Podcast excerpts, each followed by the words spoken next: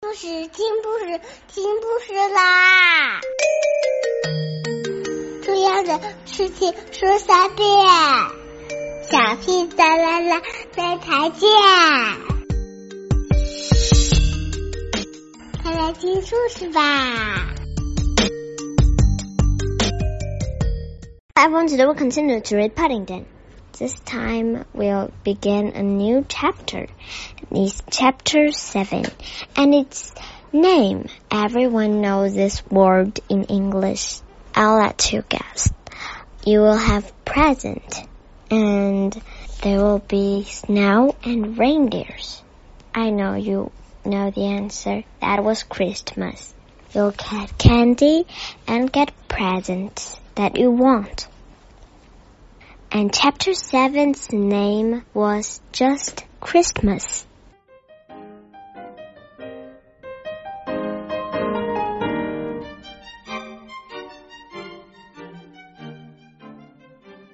Paddington found that Christmas took a long time to come. Each morning when he hurried downstairs, he crossed the date of the calendar but the more days he crossed off the further away it seemed. However, there was plenty to occupy his mind. For one thing, the postman started arriving later and later in the morning and when he did finally reach the Brown's house, there were so many letters to deliver. He had a job to push them all through the letterbox. Often there were mysterious looking parcels as well, which Mrs. Bird promptly hid before Paddington had time to squeeze them.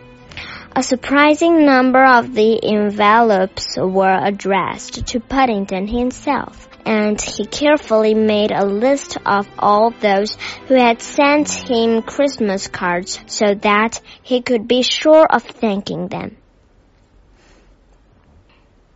You may be only a small bear, said Mrs. Bird, as she helped him arrange the cards on the mantelpiece. But you certainly leave your mark. Paddington wasn't sure how to take this, especially as Mr. Bird had just polished the hall floor. When, but when he exclaimed his paws, they were quite clean.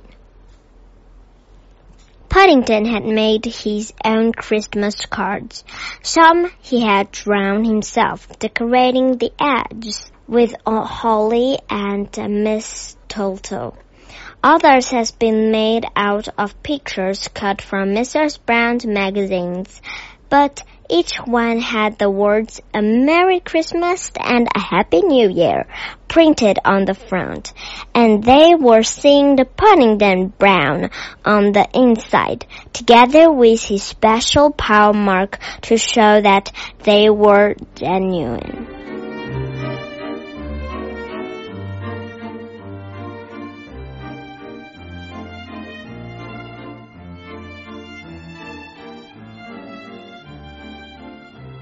Paddington wasn't sure about the spelling of Merry Christmas. It didn't look at all right, but Mrs. Bird checked all the words in a dictionary for him to make a certain. I don't suppose many people get Christmas cards from a bear, she exclaimed. They're probably probably want to keep them, so you out to make sure they're right.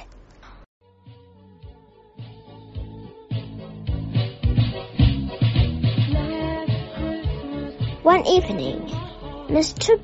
Brown arrived home with a huge Christmas tree tied to the roof of his car. It was placed in a position of honor by the dining room window time decorating it with colored electric lights and silver tins. Today we're just reading here and I wish you have a good night. Mm, well, I have a question. Maybe you can ask yourself that What Christmas present do you want the most? Tell me next time. And have a good night.